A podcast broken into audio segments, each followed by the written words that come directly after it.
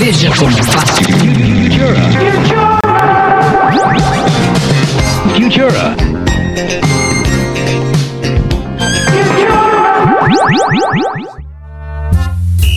Il VAR degli amici, ogni lunedì alle 19 su Radio Futura.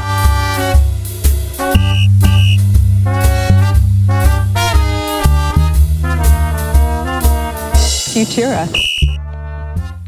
Va degli amici, lunedì di lunedì, buon lunedì a tutti cari amici e cari amiche, ascoltatori del Bar degli Amici, buon lunedì anche a Claudione, ciao Claudione. Buon lunedì, buon lunedì a te, caro Salvo, e a tutti quelli che ci stanno ascoltando.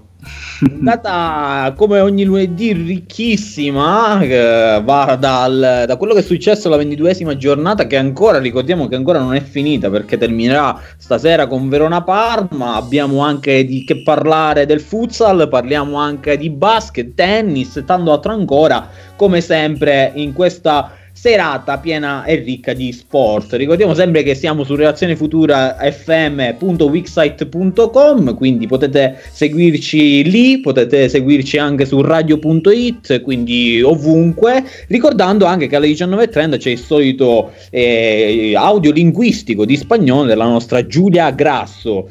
Eh, Claudione, che dire, partiamo come sempre consueto da, da, quello che è stato eh, il sabato e la domenica anzi a partire dal venerdì con Bologna-Benevento, quindi il, eh, i risultati della ventiduesima giornata. Bene, bene, la, 22, la ventiduesima giornata che come hai detto tu, lo ricordo, si chiuderà stasera alle 20.45 con Verona-Parma, vedremo.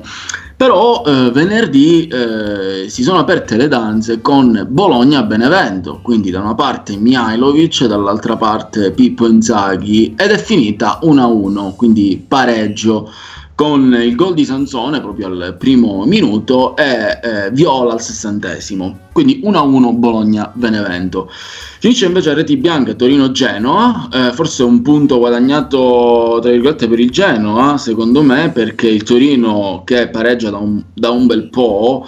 Eh, eh, aveva fame di tre punti, però insomma non è riuscito in casa a vincere contro il Genoa 0-0, eh, un po' di amarezza per Nicola. Eh, Napoli-Juve invece sono queste le partite del, del sabato. Alle 20.45 si è giocata il Na- Napoli-Juventus 1-0 per il Napoli, eh, partita che approfondiremo, sta di fatto che Gattuso è riuscito a portare a casa i tre punti e eh, insomma non soltanto è una buona notizia per la classifica del Napoli, ma per il, diciamo, il, la, la, sua panchina, cioè eh, se avesse perso con la Juventus è molto probabile che De Laurentiis lo avrebbe mandato a casa, invece no.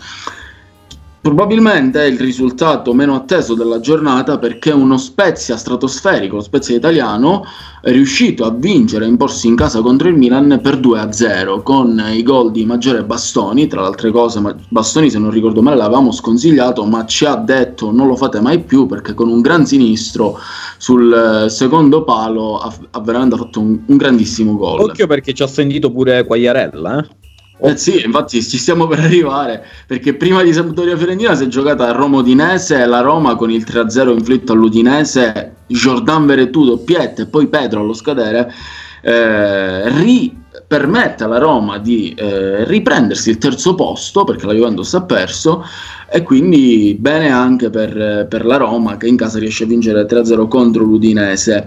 E Fonseca ancora una volta eh, in campionato si dimostra essere eh, insieme ovviamente alla Roma eh, logicamente il, è il tecnico eh, un, uh, continua ad avere dei buoni risultati ecco. Eh, come hai detto tu c'è stata Sampdoria Fiorentina finita 2-1 per la Sampdoria, quindi crisi nera per la Fiorentina, non è bastato il cambio d'allenatore, ma anche con Prandelli la situazione non cambia, la musica non cambia, eh, perché la Sampdoria ha vinto 2-1 con il gol di Keita Baldè un, eh, su calcio d'angolo, colpo di testa per lui, eh, l'aveva ripresa Vlaovic eh, su un, uh, diciamo, sulla parata, eh, mh, aveva tirato la punizione Pulgar, poi Vlaovic insomma in qualche modo era riuscito eh, e poi eh, la chiude Quagliarella eh, che non smette più di stupirci, mettiamola così.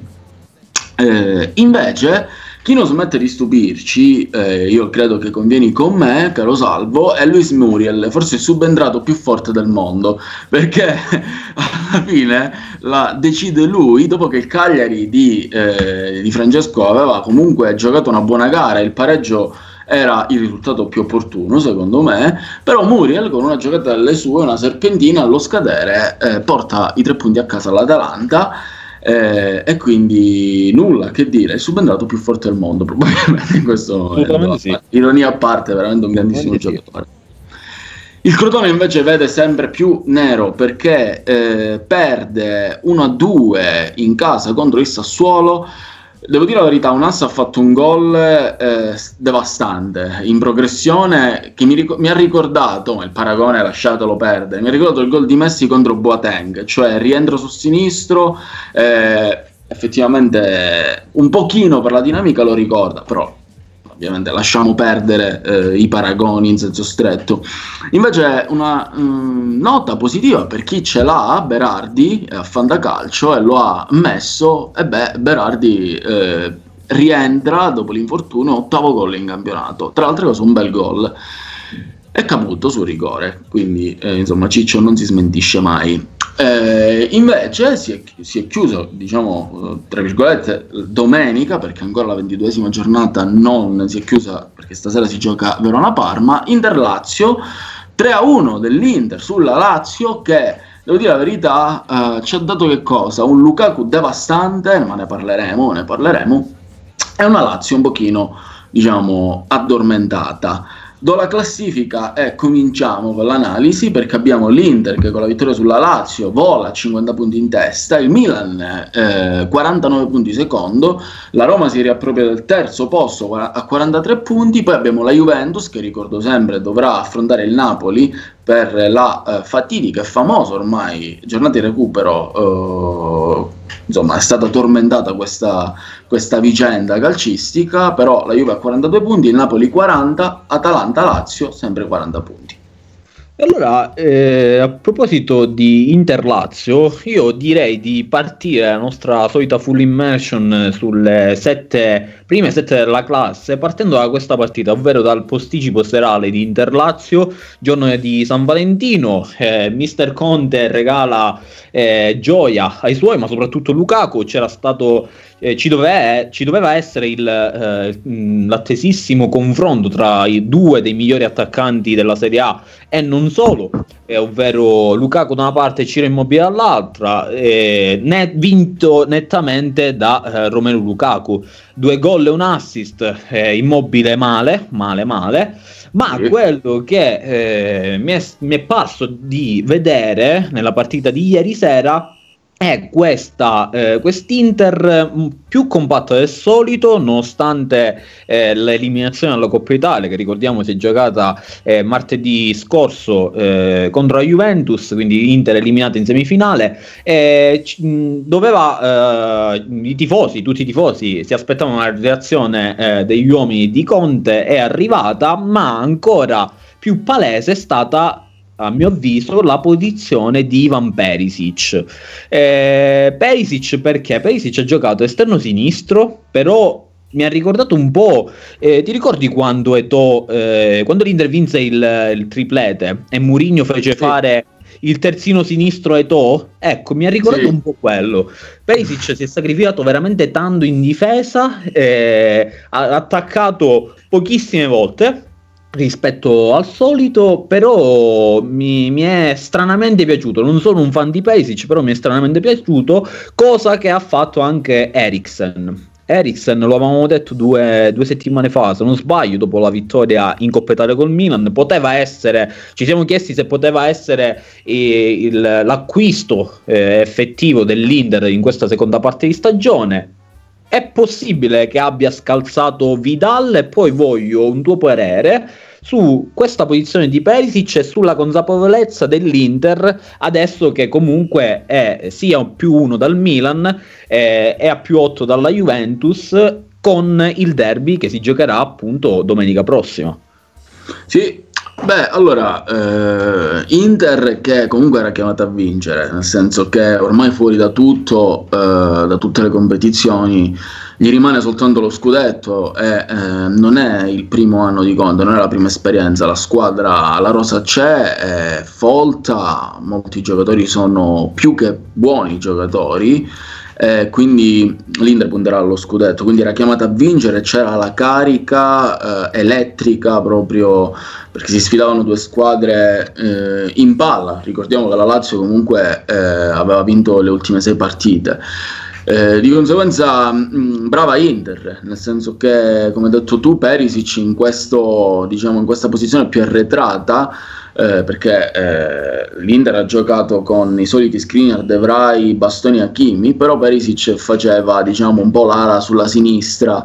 Ehm, lui diciamo che c'ha sempre eh, cioè non, è, non, è, mai stato il, il, croato un giocatore secondo me da sottovalutare però ha vissuto probabilmente dei momenti anche a livello personale che lo hanno un po' eh, portato magari a non essere decisivo. Eh, certo è che con il Bayern Monaco ha vinto tutto, eh, in qualche modo, certo, contestualizziamo, non è eh, in qualche modo nulla togliere all'Inter, però ecco, il Bayern Monaco è ad oggi forse una delle squadre più forti al mondo, quindi eh, detto questo, bene Perisic sulla fascia sinistra, ma anche Brozovic non ha giocato malissimo. Ecco, diciamo che c'è stata un po' una rivalsa eh, da parte di tutta la squadra. Probabilmente c'è stato un moto d'orgoglio da parte di tutti, perché contro, eh, insomma, dopo l'eliminazione in Coppa Italia, ecco. Ehm, eh, questo è sintomatico anche di, uh, di, carattere, secondo me. Poi bene, bene Lukaku alla grandissima, cioè due gol eh, in velocità contro Parolo, ancora Parolo uh, diciamo aspetta di capire come, come si poteva braccare ehm, e quindi per Lautaro è stato soltanto un gioco da ragazzi fare il, il 3-1 tra altre cose gol che, arriva, che, ha tagliato la gamba alla Lazio perché è arrivato dopo la corambol- carambolesca rete della Lazio su punizione Milinkovic Savic e eh, insomma eh, che cosa posso dire in termini tecnici? È stata più brava l'Inter secondo me. E poi eh, questo lo dico, eh, sono emerse le difficoltà della difesa della Lazio, perché comunque eh, fermo restando Acerbi, eh, gli altri due, eh, Musacchi e Odet, non hanno, non hanno, brillato secondo me e lo abbiamo spesso detto, eh, la Lazio forse in difesa è, diciamo, ha, ha il suo tallone d'Achille, il punto debole.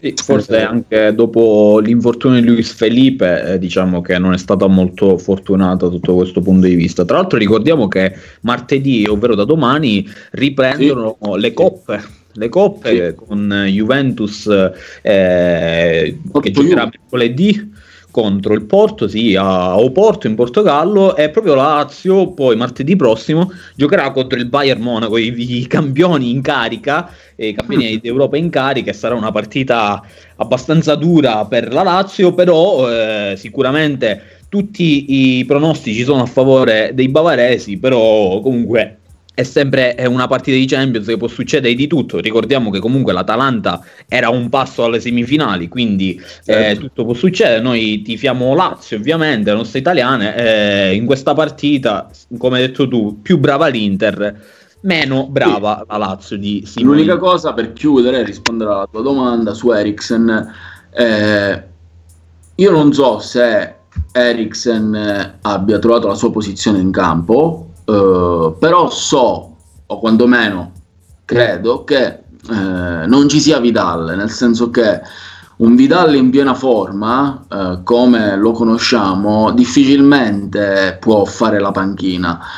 In, con un Vidal eh, che eh, non riesce a garantire delle prestazioni uh, a, al suo livello, è ovvio che anche magari ecco, un Brozovic, un Eriksen, eh, che non sono al, loro, al, top della loro forma, lo scalzano. Questo, pe, pe, quello che penso è questo, ecco.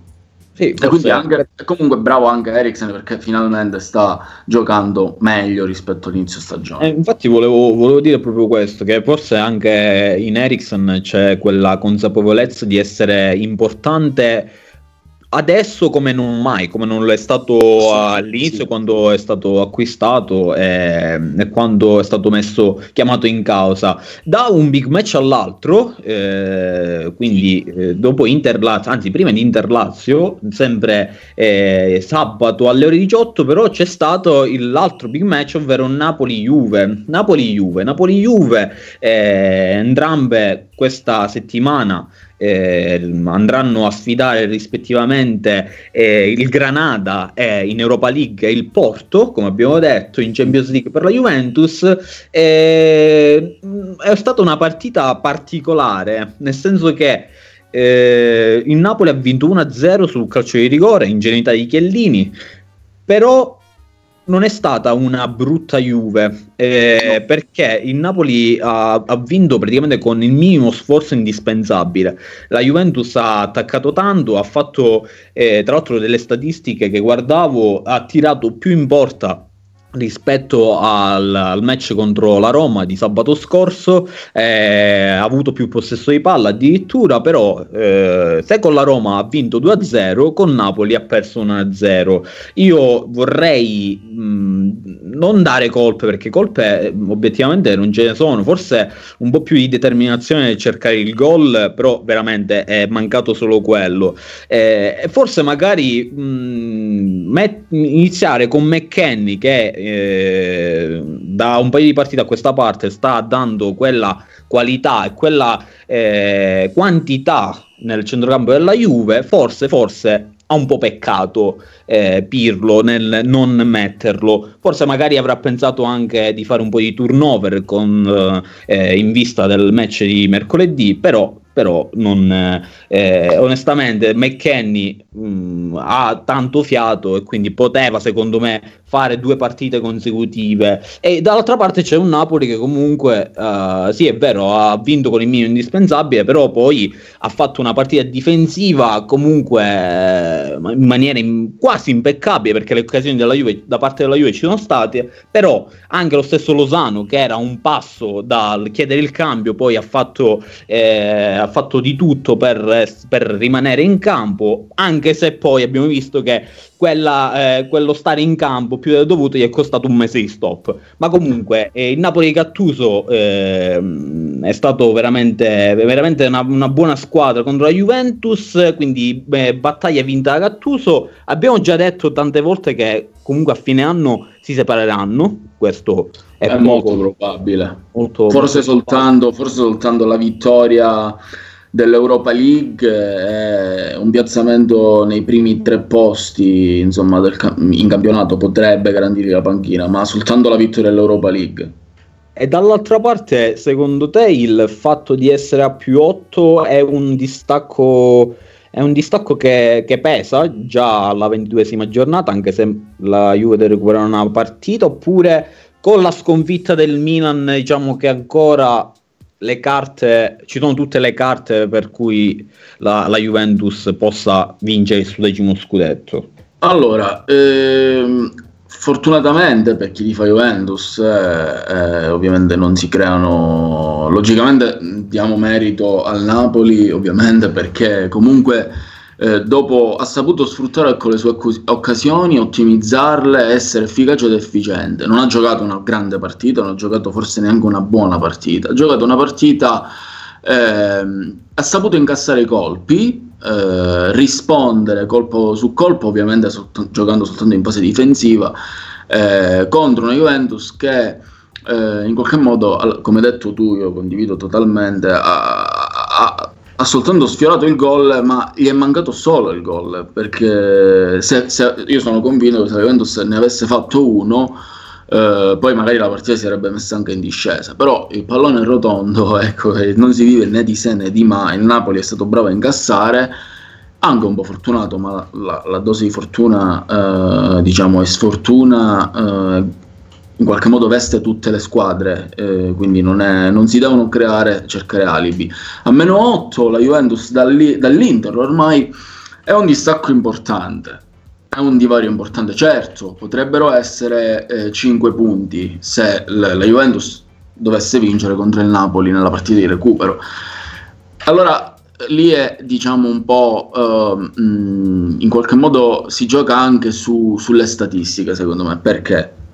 Perché la Juventus è, eh, come hai detto tu giocherà mercoledì eh, in Champions League con il Porto fuori casa è in lizza per tutte le competizioni quindi ci sarà un dispendio energetico maggiore rispetto all'Inter eh, il discorso è anche che se l'Inter dovesse vincere il derby a quel punto probabilmente ehm, in qualche modo subentra anche una consapevolezza maggiore. Ci sono tante cose che si devono incastrare affinché questo divario si possa ridurre e far sperare ai Juventini e alla Juventus di poter comunque giocarsela fino alla fine. Certo è che se mai dovesse esserci una sconfitta contro il Napoli nella giornata di recupero, forse quello sarebbe diciamo il KO de- definitivo.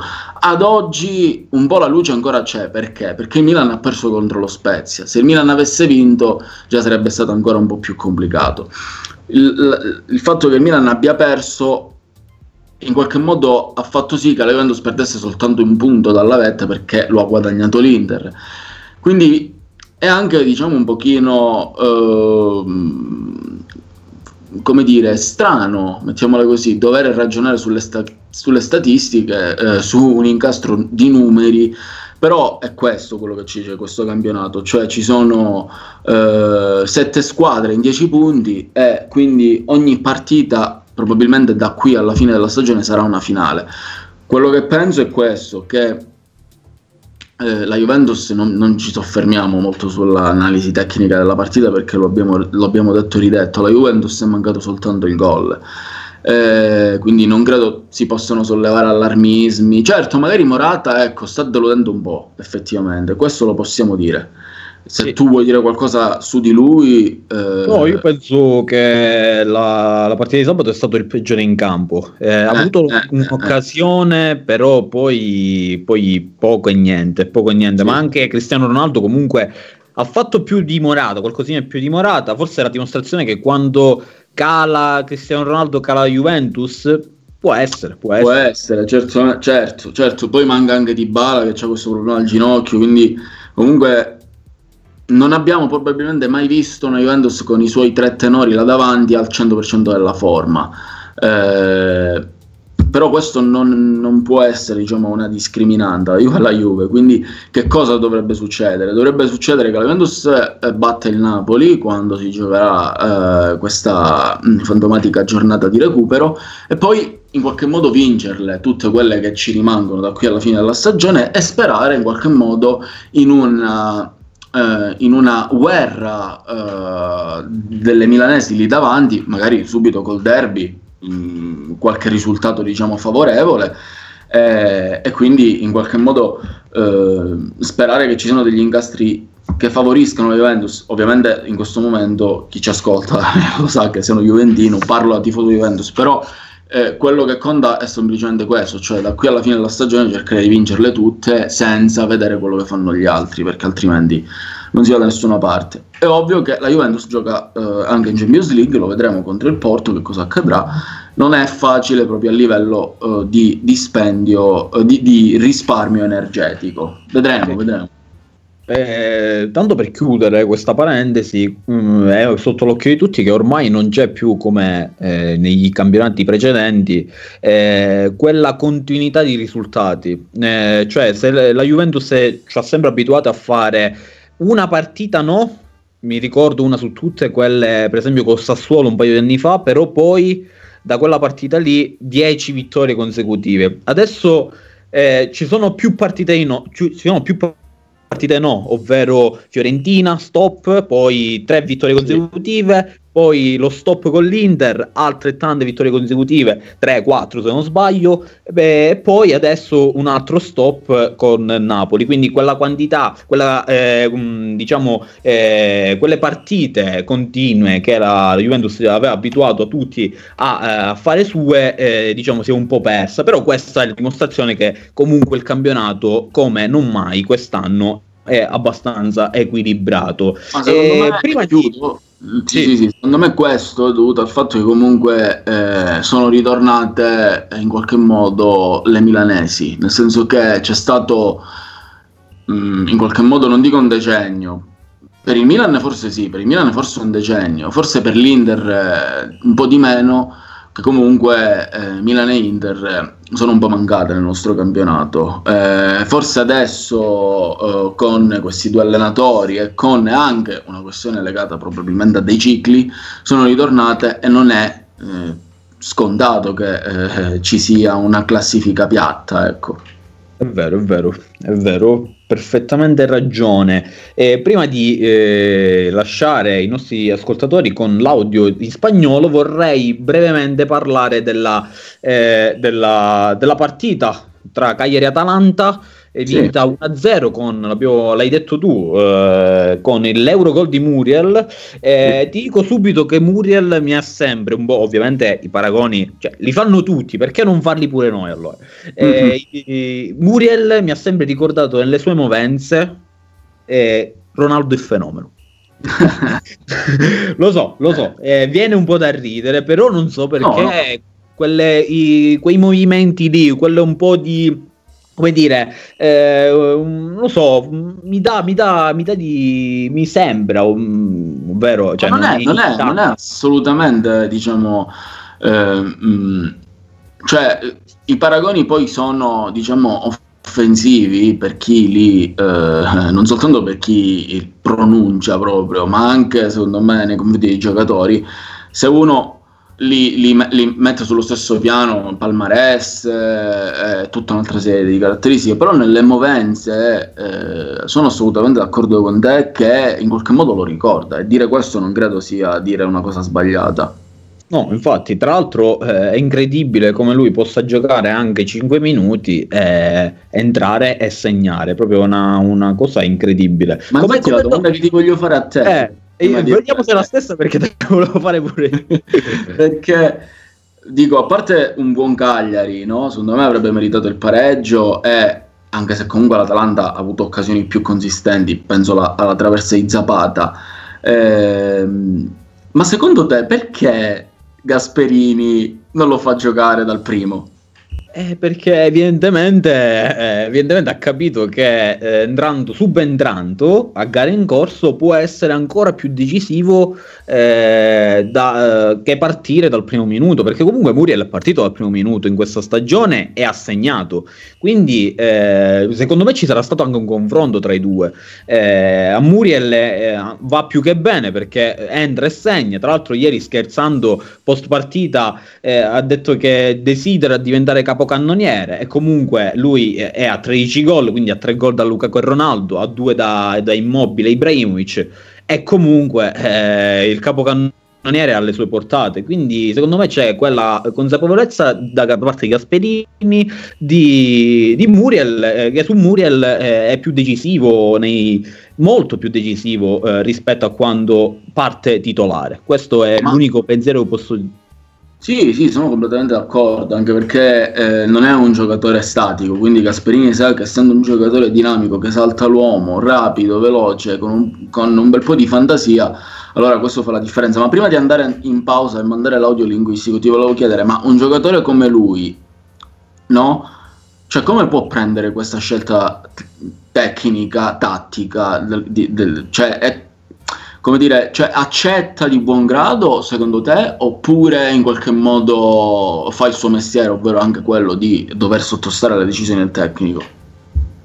Eh, accetta assolutamente di buon grado perché visto e considerato, ripeto, che segna ogni partita, eh, se non segnasse allora il problema se lo creerebbe e non poco.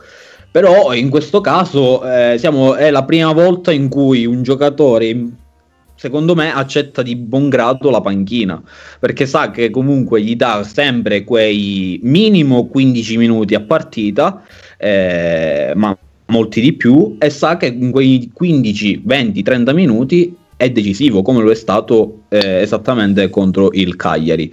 Eh, 19.32, quindi è il momento di mandare in onda l'audio linguistico della nostra Giulia Grasso, quindi altra lezione di spagnolo, eh, chissà cosa ci proporrà la nostra Giulia. Eh, rimanete sintonizzati con noi perché dopo partiamo, continuiamo anzi la nostra carrellata di tanto tanto altro sport solo qui su Radio Futura e va dagli amici. Vamos ora con Giulia Grasso con l'audio de- en español. Ciao, sono Lucrezia e ascolto Radio Futura. Radio Futura. Futura. Like never before. Salve, come state? Spero bene e spero soprattutto che non vi state scocciando ad ascoltare la mia voce, perché se fosse così vi consiglio di staccare e chiudere tutto perché faremo un vero e proprio salto di qualità durante questa puntata dell'angolo linguistico spagnolo. Ma se siete curiosi, beh, continuate. Finora ci siamo occupati di elementi base della grammatica e linguistica spagnola, cose che chi vuole parlare spagnolo ad un livello che potremmo definire principiante plus deve assolutamente conoscere. Señoras y señores, muy buenas tardes. Tardes. E ho finito le parole in spagnolo. Posso aggiungere un gracias. No, eh, eh, fermate tutto, di certo non così. Ma se tra i vostri obiettivi c'è quello di cominciare a parlare spagnolo con maggiore fluidez e seguridad, allora non potete non conoscere ciò che rappresenta per gli studenti di lingua spagnola una montagna insormontabile per altri il fondamento di un livello B1-B2 di spagnolo. Insomma, non mi dilungo troppo, ve lo dico. Parleremo del subjuntivo, ovvero il congiuntivo spagnolo, e delle sue differenze con rispetto all'indicativo. Ancora una volta, se pensate che basti fare riferimento all'italiano, vi sbagliate. Apro e chiudo parentesi.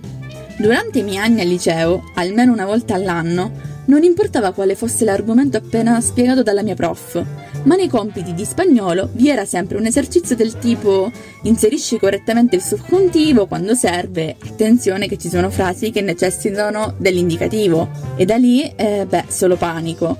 Però vamos adelante. Chiaramente è il subjuntivo, è il modo verbale dell'irrealtà, del desiderio. L'indicativo invece si basa sulla certezza, sulla realtà. Fino a qui ci siamo, ma state attenti perché è una distinzione chiave per comprenderne poi gli usi. L'incertezza, che si esprime con il subjuntivo, è sempre quasi caratterizzata dalle frasi negative accompagnate ad esempio del verbo creer o pensar. No creo que estés bien. Se la frase fosse invece affermativa, Pienso que estás bien. il verbo sarà l'indicativo, anche se in italiano diremmo penso che tu stia bene, cioè manteniamo il congiuntivo. In spagnolo no, ecco questo è un elemento chiave. Se è una percezione di cui siamo convinti, utilizziamo l'indicativo. Viceversa, se non ne siamo certi, allora è il subjuntivo. Continuiamo il nostro percorso, voi mi raccomando prendete appunti. Ah no? Vabbè, allora riascoltate il podcast sul canale Spotify di Radio Futura. Il subjuntivo è il modo per eccellenza dei desideri, ma anche dei comandi espressi con un congiuntivo che fa le veci dell'imperativo. Ascoltiamo l'esempio. Quiero que vayas a ver a tu abuelo. Voglio che tu vada a trovare tuo nonno. Te pido che limpies tu casa. Ti chiedo di pulire la casa tua. Tra l'altro, come ormai avrete avuto modo di capire, gli spagnoli sono molto precisi, infatti decidono di utilizzare il subjuntivo o indicativo sulla base di ciò che è a loro noto o sconosciuto. Esempio. Busca un chico che sabe bailar, ovvero cerca un ragazzo che sa ballare. Busca un chico che sepa bailar, ovvero cerca un ragazzo che sappia ballare. Se stiamo parlando di una persona specifica, usiamo l'indicativo. Se invece non abbiamo idea di chi sia la persona che stiamo cercando, usiamo il congiuntivo. Lo stesso succede quando parliamo di un momento o un tempo non preciso. Per esempio, Hablamos cuando vienes. Hablamos cuando vengas. In italiano, in entrambi i casi è parliamo al tuo ritorno. Nella prima frase sappiamo esattamente che un'altra persona sta arrivando. Nel secondo caso, al contrario, ci rimane ignoto. Devo dire che è una bella fatica cercare di spiegare delle regole grammaticali con chiarezza in pochi minuti. La mia prof ci ha messo anni per farci entrare in testa la differenza, però dai, il risultato non è male, almeno spero. Chiaramente non basta solo sapere quando usare un modo piuttosto che un altro, quanto come si forma. Questo devo dire non è difficilissimo, però lo spagnolo ci riserva sempre delle sorprese. più o meno gradite che prendono il nome di irregolarità, che vi giuro al momento ve le risparmio. Magari più avanti dedicherò un'intera puntata a questo fenomeno che vale tanto all'indicativo quanto al subcontivo. Mi limito oggi a dire che nella maggior parte dei casi il presente del congiuntivo si forma partendo dal presente indicativo, però invertendo le vocali della desinenza. Escuchar, che vuol dire ascoltare, diventerebbe quindi che io escuce. Quindi se nell'indicativo sarebbe escucho escuchas, al subjuntivo le desinenze terminano in e per la prima coniugazione. Escribir o leer, che sono di seconda e terza coniugazione, eh, sarebbero che io escriba, che tu lea. Per le desinenze appunto della seconda e della terza coniugazione, invece, al subjuntivo terminano in a. Piccolo riepilogo che ho preso dal sito Enforex, che per qualsiasi dubbio vi consiglio di consultare. Perché allora usiamo el subjuntivo? Per esprimere un dubbio, dudo che venga, per una possibile non realtà. Busco unos zapatos che siano comodos. Espressione di permesso. El hotel no permite que entren los perros. Espressione di emozioni. Siento che estés triste. Espressione di un desiderio. Queremos que llegue. Espressione di comando. Dile che lave los platos. Espressione di tentativo. Te doy mi numero para que me llames. Negazione. No es verdad che ella se vaya. Beh, ci sarebbe di parlare anche della consecutio temporum negli usi del subcontivo, ma credo che per oggi possa bastare. Sì, in italiano ho usato il congiuntivo, ma creo che por hoy puede ser suficiente. In spagnolo, l'indicativo, attenzione. È tutto, hasta la vista. Next Future. Future. Il VAR degli amici, ogni lunedì alle 19 su Radio Futura.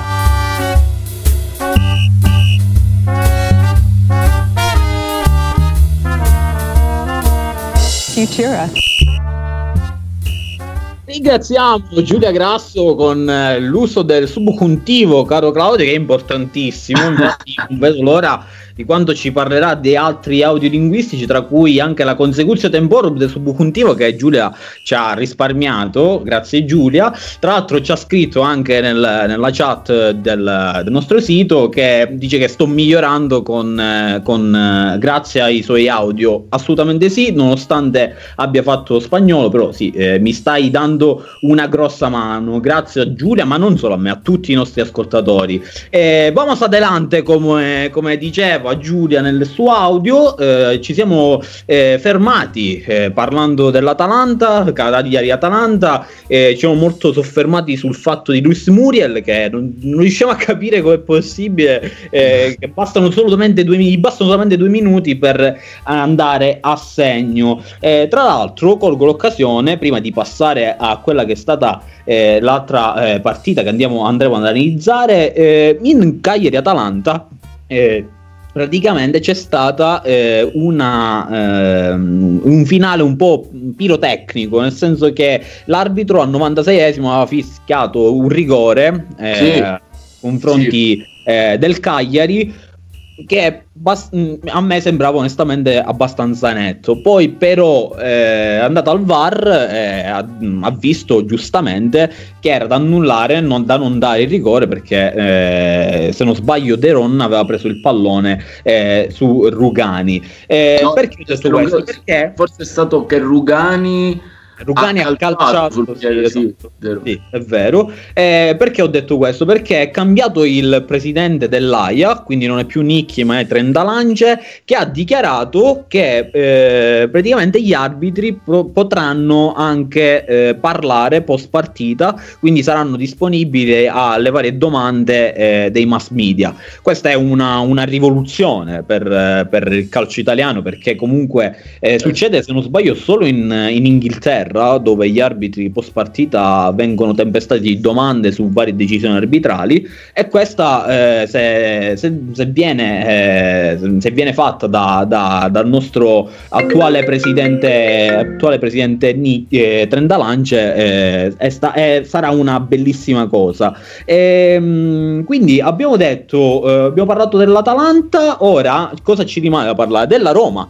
Della Roma di Mister Fonseca che sarà impegnata eh, questo giovedì contro Sporting Braga, quindi a Braga però, eh, tra l'altro eh, ex squadra di, di Fonseca, quindi ex su ex mm, Fonseca che immaginiamo che sarà emozionatissimo per ritornare a Braga nella sua Portogallo, Roma, Roma, Roma abbastanza bene nonostante la sconfitta eh, per 2-0 eh, rimediata la scorsa settimana sulla Juventus, ha vinto benissimo, non c'è, non c'è molto da dire sulla partita, eh, però l'unica cosa che vorrei eh, dire della Roma per quanto riguarda la Roma, secondo te nella tre quarti dove la Roma è praticamente piena di giocatori di tantissimo talento. Eh, questa, questa, abbondanza eh, paghe, cioè, arriverà un punto in cui Fonseca dirà eh, adesso che faccio o penserà magari cambio modulo per metterli tutti. Eh, tra l'altro c'è eh, Mkhitaryan, eh, Pedro, ha recuperato Pedro, ora è Sharawi, recupererà Zagnolo oppure andrà per la sua strada e alternerà ancora di più eh, gli uomini sperando che comunque l'avventura in Europa League continui il più possibile. Ah, ehm, sai, non, come avete detto tu non ci soffermiamo sulla partita perché comunque non c'è stata storia. Eh, l'ho detto anche Mister Fonseca congratulandosi con i suoi eh, eh, dicendo che a tratti hanno rasentato la perfezione a livello offensivo eh, nella, nel, per quanto riguarda mh, insomma, il reparto oh, diciamo, del centrocampo, ecco, i giocatori che giocano al centrocampo, poi se magari hanno un'attitudine più offensiva o difensiva, quello non è importante in questa, in questa analisi. Sai, secondo me quando hai tanti giocatori di qualità non è un male soprattutto se oltre al campionato hai anche, eh, in questo caso come per, per, la Roma, l'Europa League.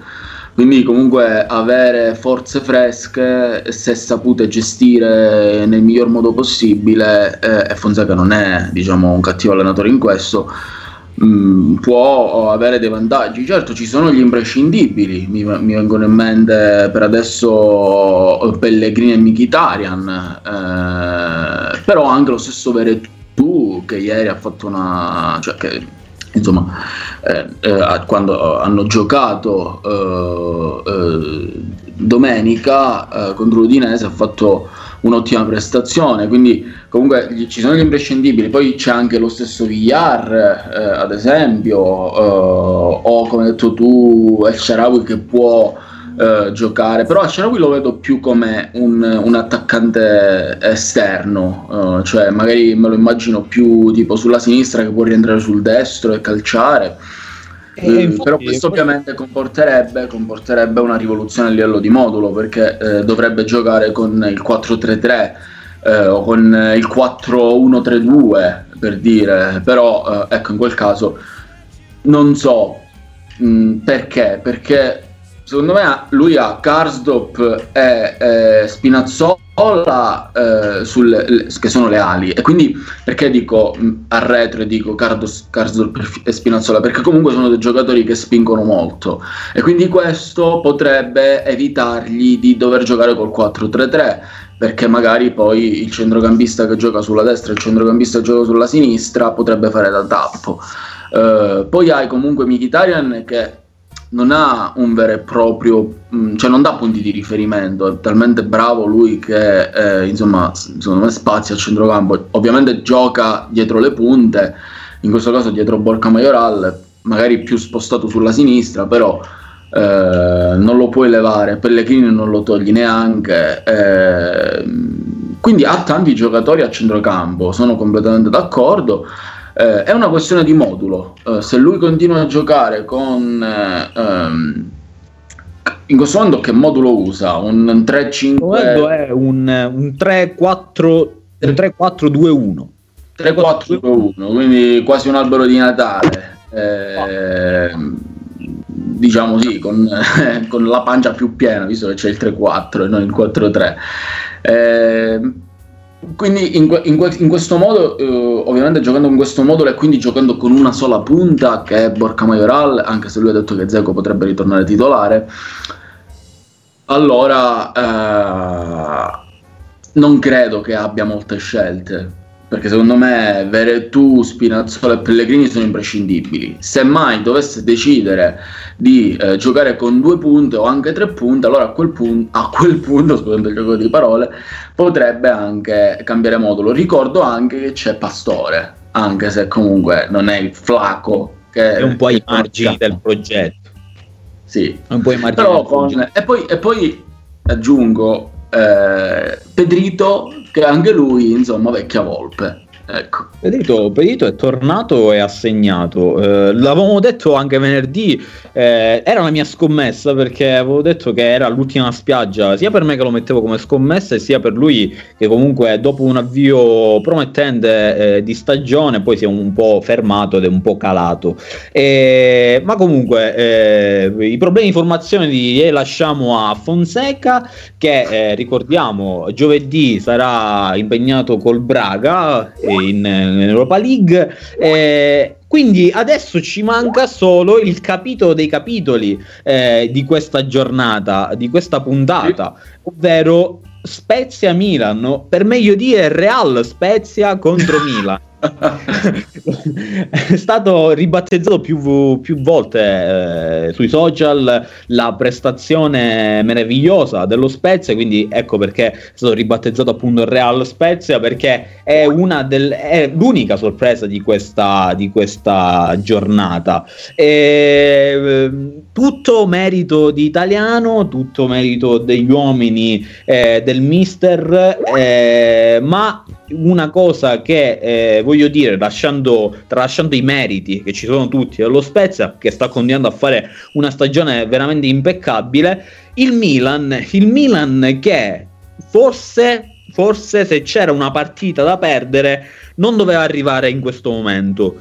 Perché? Perché eh, oltre all'Europa League, che appunto il Milan sarà impegnato contro la Stella Rossa a, Bel- a Belgrado, a Belgrado eh, ci sarà eh, domenica alle ore 15 il derby. Quindi l'Europa League, eh, ovviamente, come sappiamo, eh, energie ne fa perdere tante, parecchie. E poi eh, subito dopo, domenica, ci sarà il big match eh, del derby. Eh, oltre a questo, quindi, dopo, dopo questa riflessione, ti chiedo se è possibile che il Milan subisca il contraccolpo dopo questa sconfitta oppure ci può stare, ma secondo me no, contro lo Spezia. E, e quindi il Milan farà di tutto per trovare la concentrazione già a partire da giovedì.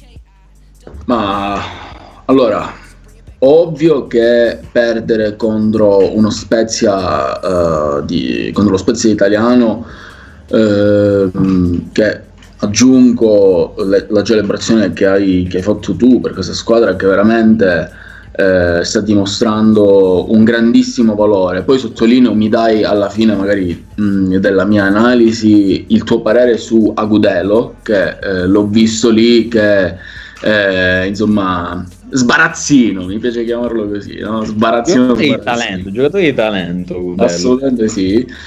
Poi me lo dici, poi me lo dici. Ehm, ovviamente se il Milan perde eh, giovedì eh, contro lo Stella Rossa e, e perde contro l'Inter, o comunque anche ci scappa un pareggio, il contraccolpo ci potrebbe essere. Ci potrebbe essere perché comunque lo abbiamo sempre un po' detto. Che cosa abbiamo detto in passato? Che eh, il Milan non era Ibra- Ibrahimovic dipendente e ce lo aveva dimostrato a suon di partite vinte, però avevamo avuto sempre il sentore, eh, un po' quella percezione che fosse fra le squadre lì sopra un po' quella più fragile, perché comunque ehm, forse il fatto di vincere talmente tanto, di, di cavalcare la cresta dell'onda eh, così tanto a lungo per una squadra che non era più abituata a questo trend di risultati, primo- al primo scivolone questo potrebbe poi eh, in qualche modo con- concretizzarsi in una vera e propria caduta. Lo diranno i risultati, secondo me, perché ti ripeto, secondo me, se il Milan fuori casa vince anche contro lo Stella Rossa e magari pareggia col, con l'Inter, allora non è assolut- diciamo che non ha subito un contraccolpo pesante. Logica, logica vuole che se perde sia contro lo Stella Rossa che con l'Inter, a quel punto in qualche modo il controcolpo l'ha subito e dovrà essere brava subito a rialzarsi perché ovviamente perché contro l'Inter logicamente non sarà facile anzi gli animi sono tesissimi visto il precedente in Coppa Italia. Però le squadre che giocano in Europa League, in Europa League salvo me, me, me, me ne dà conferma sono squadre che vengono da tantissimi campionati e che siccome chi vince l'Europa League poi approda in Champions League direttamente, eh, vanno lì per, per, eh, per, dare tutto. E poi comunque in qualche modo eh, l'Europa League ci ha sempre abituato, un po' come la Serie B, no? a risultati che non ti aspetti mai. Eh, quindi non sarà facile per il Milan fuori casa vincere e imporsi. Eh, secondo me questo dipenderà non, tanto da giovedì, ma tantissimo dal derby, veramente tantissimo. Perché vincere contro l'Inter vorrebbe dire invece dimostrare una certa solidità. Esserci, esserci. Eh, tra l'altro quella di giovedì contro, eh, contro la Stella Rossa di Belgrado sarà anch'essa un mini derby, nel senso che l'allenatore della Stella Rossa di Belgrado eh, è Dejan Stankovic noto eh. centrocampista dell'Inter, eh, quindi eh, due, due derby tra virgolette per il Milan, sia giovedì e sia eh, domenica contro, contro l'Inter. Tra l'altro proprio nello Stella Rossa c'è anche eh, un attaccante eh, nostra conoscenza italiana, ovvero Diego Falcinelli, ex Sassuolo, Bologna e Crotone, eh, quindi darà eh, sarà eh, sicuramente il, eh, l'attaccante di ruolo per, per Stankovic. Vedremo, vedremo giovedì. Mi avevi chiesto Iacutello. Cutello è un giocatore che si è adattato perché ha giocato eh, Fosso 9 praticamente eh, sabato sera eh, viste le disponibilità sia di Inzola e sia di Galabinov. Eh, mi ha sorpreso onestamente perché lui è un attaccante esterno. Mi ha sorpreso però la, la, qualità lo aveva già dimostrato dai tempi del Genoa che lo aveva comprato e lo aveva portato in Italia. Eh, aveva fatto una buona parte di stagione col Genoa eh, era andato in prestito poi alla Fiorentina tornato al Genoa e poi è andato allo Spezia, sempre in prestito. È un giocatore che sicuramente eh, può dare quella qualità a questa, a questa, squadra, lo ha dimostrato e potrebbe anche lo Spezia adesso eh, può essere consapevole di, eh, di mh, essere eh, una squadra uh, forte e rimanere in Serie A. Perché no? L'avevamo dato a tutti per spacciata, diciamocelo. Eh, all'inizio del campionato l'avevamo dato per spacciata, oltre a Crotone, eh, però, però, in questo momento cioè, dobbiamo, dobbiamo rimangiarci un po' la, eh, la, quello che abbiamo detto, anche perché eh, lo Spezia comunque si trova a, è tredicesima, ha esattamente 24 punti, quindi ha più 9 addirittura la terzultima che il Cagliari. Quindi per adesso è, eh, può dormire sogni tranquilli, anche se abbiamo visto che in questo campionato eh, ci si può aspettare di tutto, di tutto. Guarda, sintetico, ti, ti, volevo fare due domande prima di poi cambiare argomento, perché abbiamo parlato in lungo e largo di questa ventiduesima giornata della Serie A. Tra le altre cose, eh, siamo contenti un po' tutti perché Berardi è ritornato al gol. E a proposito di Giovanni Stroppa, l'allenatore del Crotone, che lo danno tutti a rischio, la mia domanda ti volevo fare diciamo così, molto sintetico, se è semplicemente fantasia, si parlava di De Rossi al posto di Stroppa come prima esperienza e poi te, anche qui eh, brevissimo perché questo digiuno di Allegri e Sarri? Allora, sulla prima domanda eh, Stroppa De Rossi al posto di Stroppa potrebbe essere una soluzione, perché no? Ormai abbiamo, eh, siamo stanchi di vedere sentire alcuni allenatori che devono fare per forza la gavetta per arrivare in una squadra di Serie A. Eh, Pippo Inzaghi c'era riuscito eh, con il Milan male, però poi lo ha messo anche lui. Adesso c'è, c'è Pirlo. Pirlo comunque eh, non ha fatto la gavetta. Tu mi puoi dire mh, mm, giustamente, ma quella è un'altra società, è, è la Juve, quindi abbastanza è, è, molto sicuro Pirlo di avere le spalle coperte. Io sono pro De Rossi Crotone perché De Rossi, eh, fin dai tempi quando ero giocatore, ero convintissimo che potesse fare la carriera da allenatore perché la, la, grinda e la cazzimma, per dirla in napoletano, lui lo ha sempre dimostrato, al di là di giocatore, ma anche eh, di uomo spogliatoio, quindi sono perfettamente d'accordo con, eh, con eh, le, i rumors che ci sono, eh, che lo vedono nella panchina del Crotone. Mi dispiace per Stroppa, però eh, come sappiamo purtroppo l'allenatore è un, è un lavoro difficile, difficile eh, si sa che comunque se i risultati non vanno l'allenatore è sempre il primo a pagare, giustamente perché poi eh, i giocatori non è che possono essere licenziati. E, um, su Allegri e Sarri, su Allegri e Sarri onestamente mi faccio la stessa domanda pure io. E mi faccio la domanda pure io, eh, siccome ci sono state alcune panchine importanti che sono saltate, mh, mm, mi, mi, sta tornando... Mi, cioè, Anche il Chelsea per esempio. Esatto, come il Chelsea per esempio, infatti ti stavo prendendo esempio proprio quello, eh, il Chelsea che elimina, esonera Lampard per prendere Tuchel, che comunque sì è vero ha fatto grandi cose in Germania, è colpa di Saint Germain arrivando in finale di Champions, però Allegri onestamente ha un curriculum più forse forse secondo me è proprio la ehm, c'è una parte in cui Allegri è diverso da Tuchel e anche Sarri eh, Tuchel è più europeo rispetto a quei, a quei, due, ovvero è più abituato a, a, professare un gioco in grado di mettere in difficoltà le difese europee, cose che Sa- eh, Sarri non ha fatto perché eh, è stato eliminato in Coppa agli ottavi di finale con Lione, come ricordiamo l'anno scorso, però ha vinto l'Europa League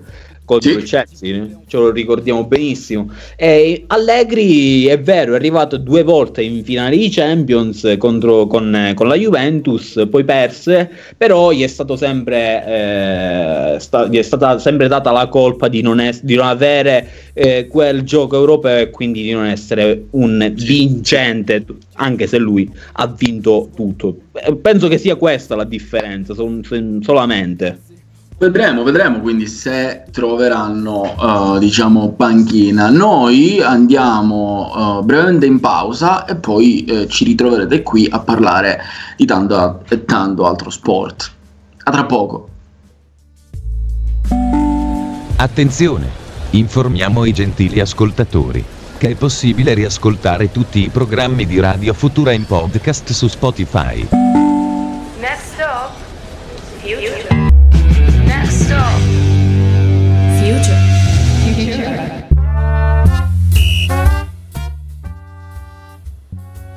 Canzone stupenda quella che ci ha ci ha introdotto il nostro caro regista Alec, bellissima devo dire, molto bella, e per, chi si, per chiunque si fosse connesso eh, in questo momento abbiamo, abbiamo analizzato eh, i risultati della ventiduesima giornata con le sette eh, principali squadre nostra, del nostro campionato, ricordando che comunque la ventiduesima giornata si conclude eh, stasera con Verona-Parma e al termine della puntata appunto daremo vedremo le formazioni per una questione fantacalcistica. E, capitolo futsal, Claudio Cadi- Clau- caro Claudione, caro Claudione, capitolo futsal, eh, sabato, sabato eh, nei nostri, nel nostro sito, sul nostro sito della, eh, di Radio Futura eh, avete potuto eh, ascoltare la telecronaca di eh, Nispronista a Cireale, valevole per la diciottesima giornata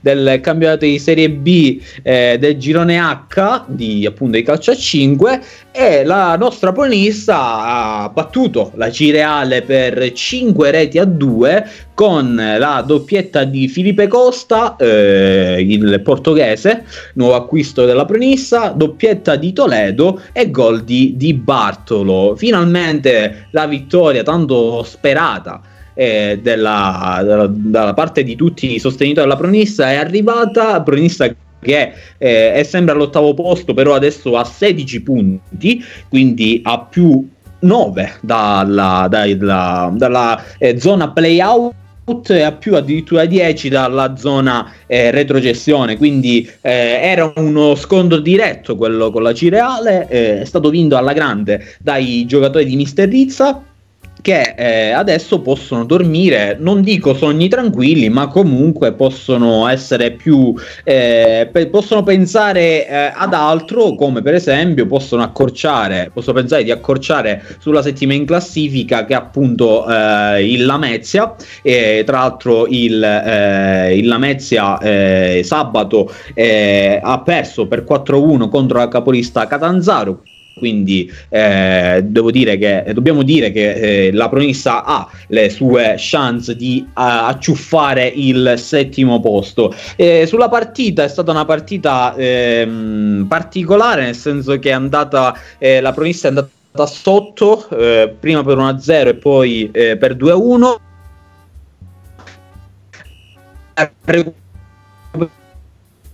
terzo di, gruppo, di un gruppo solido che comunque eh, sta affrontando il campionato di Serie B eh, con, eh, con, veramente un animo eh, elevato e alto e chissà eh, se eh, appunto penseranno anche alla zona playoff anche se la zona playoff dista eh, 10 punti. Eh, in questo momento l'ultimo posto decisivo per i playoff occupato dall'Atletico Canicattì. Chi lo sa, chi lo sa. La nostra pronista comunque eh, sabato prossimo, ovvero sabato, eh, sabato 20 febbraio, sarà impegnata eh, alle ore 16 nel campo del Megaragusta, partita tra l'altro importante perché qualora la, pronista, la pronista eh, vince, vincesse, dovesse vincere la, la partita contro il Megara accorcerebbe sul Megara sesto in classifica e lì e lì i pensieri su una, eh, un'altra posizione in classifica al termine della stagione possono venire ancora eh, in, posso, possono venire ancora in testa ai dirigenti e ai giocatori della Pronista. Quindi complimenti ai nostri ragazzi. E, capitolo futsal archiviato eh, ne parleremo lunedì prossimo appunto analizzando la partita tra Megara e, e Pronissa e cambiamo capitolo Claudio Claudione. Caro Claudione, cambiamo capitolo perché come ogni lunedì come ogni lunedì, caro, ci, stata, ci sono state le varie partite NBA. NBA time, baby. NBA, NBA time. time. Diamo i risultati di ieri e della notte. Eh, ci sono state delle eh, vittorie che hanno stupito, ma anche delle sconfitte. Partiamo, partiamo perché mh, mm, gli Hawks hanno, hanno, perso contro i Pacers 113 a 125, invece chi eh, vince e convince sono uh, i Knicks che hanno battuto i Rockets 121 a 99, quindi quest'anno forse i Knicks eh, in qualche modo come dire, stanno dimostrando il loro valore.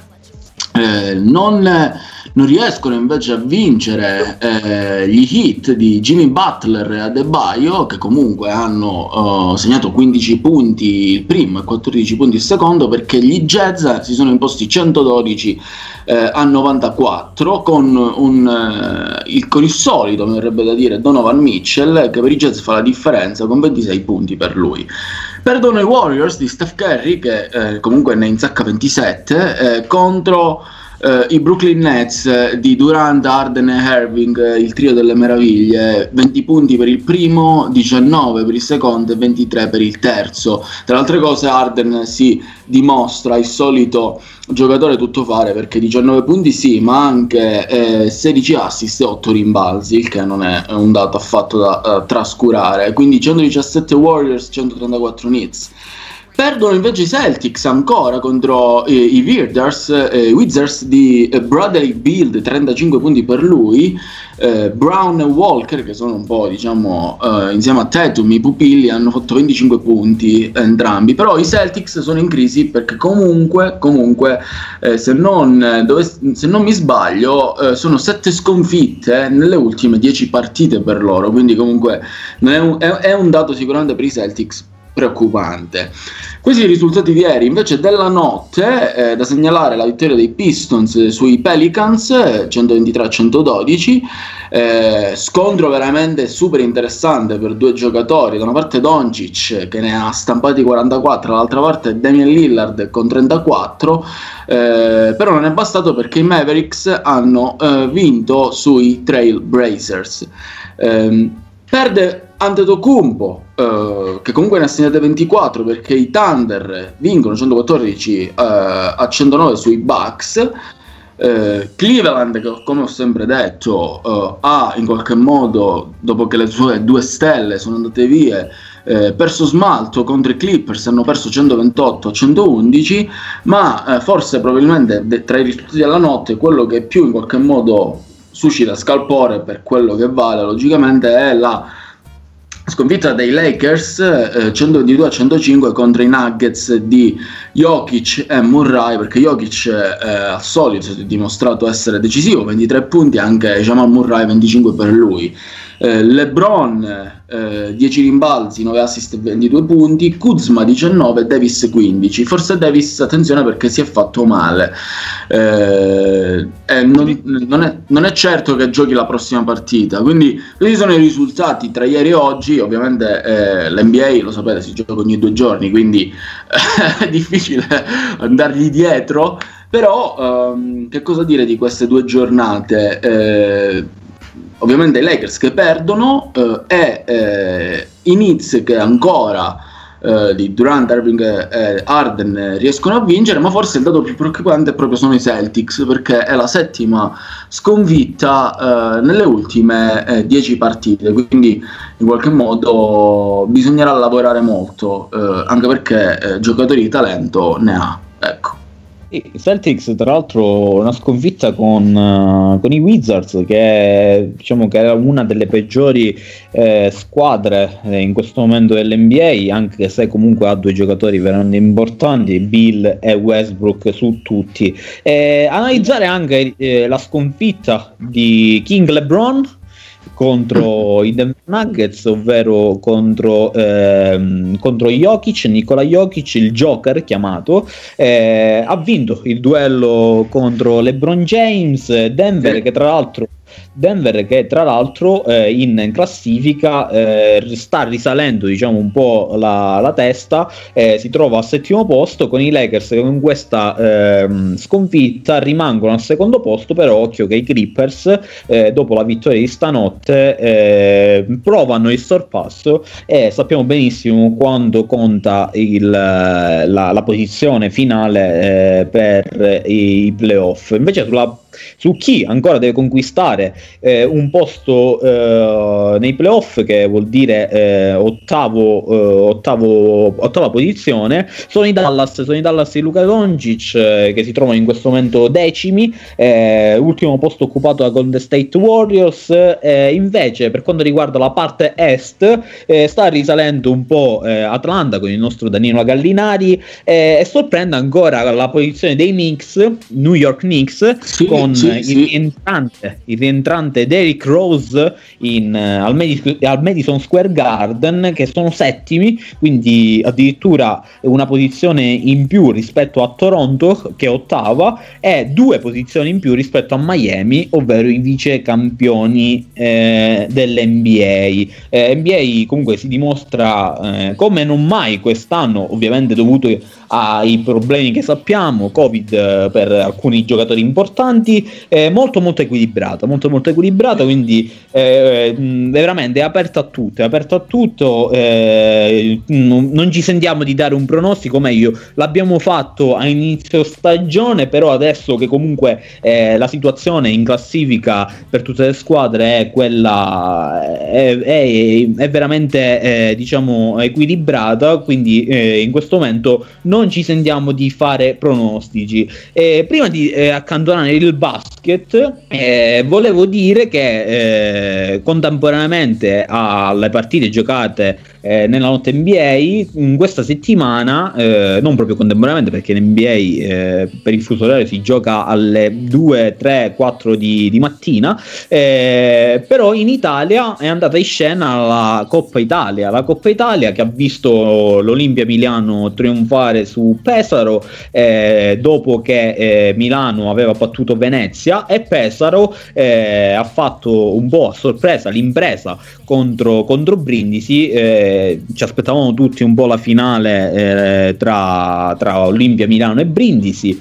eh, però Pesaro ci ha sorpreso eh, e quindi eh, è andata in finale contro l'Olimpia Milano, però purtroppo l'Olimpia si è dimostrata forte, più forte di Pesaro e ha battuto Pesaro con il risultato di 87 a 59, quindi un più 28 eh, non veramente importante, molto importante. Tra l'altro da segnare, da segnalare i vari eh, il tabellino del match della, della finale con Kane eh, per Pesaro che ha messo a segno 15 punti e Luigi Datome, il nostro italiano, eh, che ha avuto un passato in NBA, lo ricordiamo tutti con Detroit e Boston, eh, altrettanti 15 punti e due assist. Quindi questa è, la, eh, è stata la finale di Coppa Italia 2020-2021 vinta dall'Olimpia Milano. Eh, con i basket eh, è tutto, quindi ci ritroveremo eh, a parlare di NBA e non solo lunedì prossimo, eh, però cambiando capitolo, cambiando eh, completamente pagina e sport, vi voglio catapultare dall'altra parte del mondo, ovvero nello stato dello, nel continente oceanico dove, dove si stanno, eh, stanno eh, svolgendo gli Australian Open, il primo torneo stagionale, nonché primo slam stagionale, è iniziato a partire eh, da, dal, dall'8 febbraio, quindi già so, è passata una settimana, oggi ne abbiamo 15, sì, la finale sarà domenica, eh, questa domenica, eh, con eh, il torneo che è arrivato ai quarti di finale quarti di finale che eh, diciamo ah, subito, abbiamo, lo diciamo subito. Sì, purtroppo per l'Italia è, stata, è stato un torneo non bellissimo, ci poteva essere il quarto di finale tutto italiano e quindi permettere a un italiano di andare in semifinale, così non è stato perché? Perché nella parte bassa del tabellone poteva esserci un Fognini Berrettini che avremmo visto tutti, anche se eh, probabilmente eh, sarebbe stato eh, alle, alle 3-5 di mattina, però l'avremmo visto, ovvero eh, nella eh, appunto, stavo dicendo, nella parte bassa eh, mh, andranno a sfidarsi Zizipas e Nadal. Nadal che agli ottavi ha eliminato per 3-7-0 Fognini, invece Zizipas non è, neanche, non è neanche sceso in, in campo perché, perché Berrettini purtroppo si è, si è, ritirato. Un colpo accostato eh, già lo aveva rimediato eh, nei sedicesimi di finale, eh, aveva tranquillizzato tutti con eh, l'intervista post partita dicendo che non era niente di grave, però purtroppo così non è stato perché ha dato forfè e quindi ha permesso a Zizipas di regalarsi il quarto di finale con Nadal. Sempre nella parte bassa della classifica vedremo il derby russo questo, ovvero tra il numero 7 del mondo Rublev e il numero 4 del mondo, eh, del mondo Medvedev. Eh, tra l'altro Medvedev che ha vinto eh, il torneo di Londra eh, nel, nelle ATP Finals, quindi eh, sa come si vince un torneo importante. Nella parte alta della class- della, della, del tabellone invece avremo un interessantissimo Djokovic Zverev, grandissima partita questa da non perdere, eh, con numero 1 del mondo costretto a dare, eh, da, a dare eh, dimostrazione a tutti che ancora eh, comunque ha tanto da dare, però dall'altra parte c'è un Alexander Zverev, il tedesco, che anche lui sa come si vincono i tornei e soprattutto contro i giocatori, eh, contro i cosiddetti top 4, sa come si vince. E l'ultimo quarto che completa il tabellone degli Australian Open è Dimitrov contro Karatsev. Dimitrov che eh, è un po' una sorpresa di questo torneo perché? Perché eh, ha battuto uh, agli ottavi di finale Team, il numero 3 del mondo, per 3-7-0. Ha dato 6-4, 6-4, 6-0 ed è po' una sorpresa per tutti perché ci aspettavamo il classico Team eh, andare in, eh, ai quarti di finale per poi giocarsi eh, la vittoria del torneo, così non è stato. Eh, e quindi complimenti a Dimitrov che andrà a sfidare eh, Karatsev, anche esso una sorpresa, con la possibilità di passare in semifinale. Quindi Volevo dire soltanto Sì, sì, no, volevo dire soltanto tra Djokovic e Zerev che eh, comunque non è la prima volta che si scontrano, ma eh, eh, insomma ci sono già stati sette incroci e, Djokovic, il numero uno, eh, ha prevalso eh, cinque volte eh, su Zverev, quindi comunque probabilmente sarà anche un po' favorito però è anche il primo scontro diretto uh, sul cemento, quindi uh, insomma non è, non è scontato. L'altro si sono affrontati proprio prima che partisse, partissero gli Australian Open, eh, il torneo diciamo di apertura eh, dello slam, eh, dove Djokovic ha visto, eh, visto trionfare per 2 eh, a 1 contro Zverev, quindi eh, sicuramente i pronostici sono tutta dalla parte di Djokovic, però occhio a Zverev. caro Claudione, caro Claudione, noi abbiamo finito finito, però come promesso ovviamente eh, diamo i, la formazione, le formazioni ufficiali di Verona Parma per i nostri cari amici eh, fantallenatori, tra l'altro eh, dobbiamo anche dire che Moche Cortes eh, una mezz'oretta fa, quindi eh, non, mm, non, breve, eh, ci ha scritto buonasera ragazzi siete il top, scusaci Michele se lo abbiamo visto adesso, grazie, grazie mille, ma è merito anche tuo che ci segui, mi viene, ah, mi viene viene, viene da dire questo. Cosa saremmo noi senza, senza loro? Vabbè, comunque. Eh, Dai, formazione il Verona e il Parma. Voi, sì, ok. Eh, Verona, Verona 3-4-2-1 classico con Silvestri in porta, Setin, Lovato, Gunter, eh, Lazovic, Tamez, Ilic, Di Marco a centrocampo, Barak e Colley, dietro l'unica punta Lasagna, quindi Lasagna e non Kalinic. Vabbè, ne parliamo poi, eh, vediamo magari venerdì o lunedì prossimo. Il Parma invece col 4-3-3 con Sepe, Conti, Bani, Osorio e Gagliolo. Poi eh, in centrocampo Grassi, Kurtic, Kuczka, diciamo Kurtic, Kuczka forse è l'asse più da certezze. E attenzione perché c'è un tridente d'attacco che non è diciamo sulla carta del tutto da buttare via, perché abbiamo Caramò, Cornelius e poi Gervigno Vedremo se... Eh, allora, io faccio una scommessa. Gervigno non segna, Lasagna non segna neanche.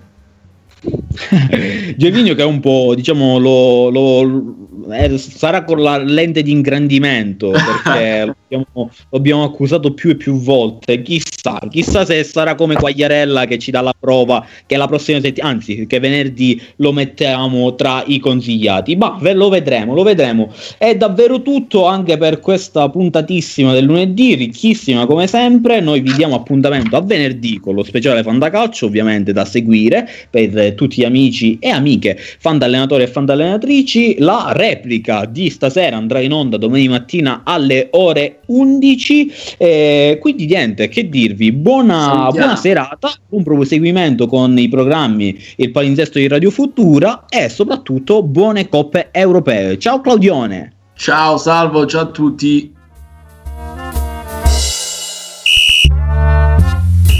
Il VAR degli amici, ogni lunedì alle 19 su Radio Futura.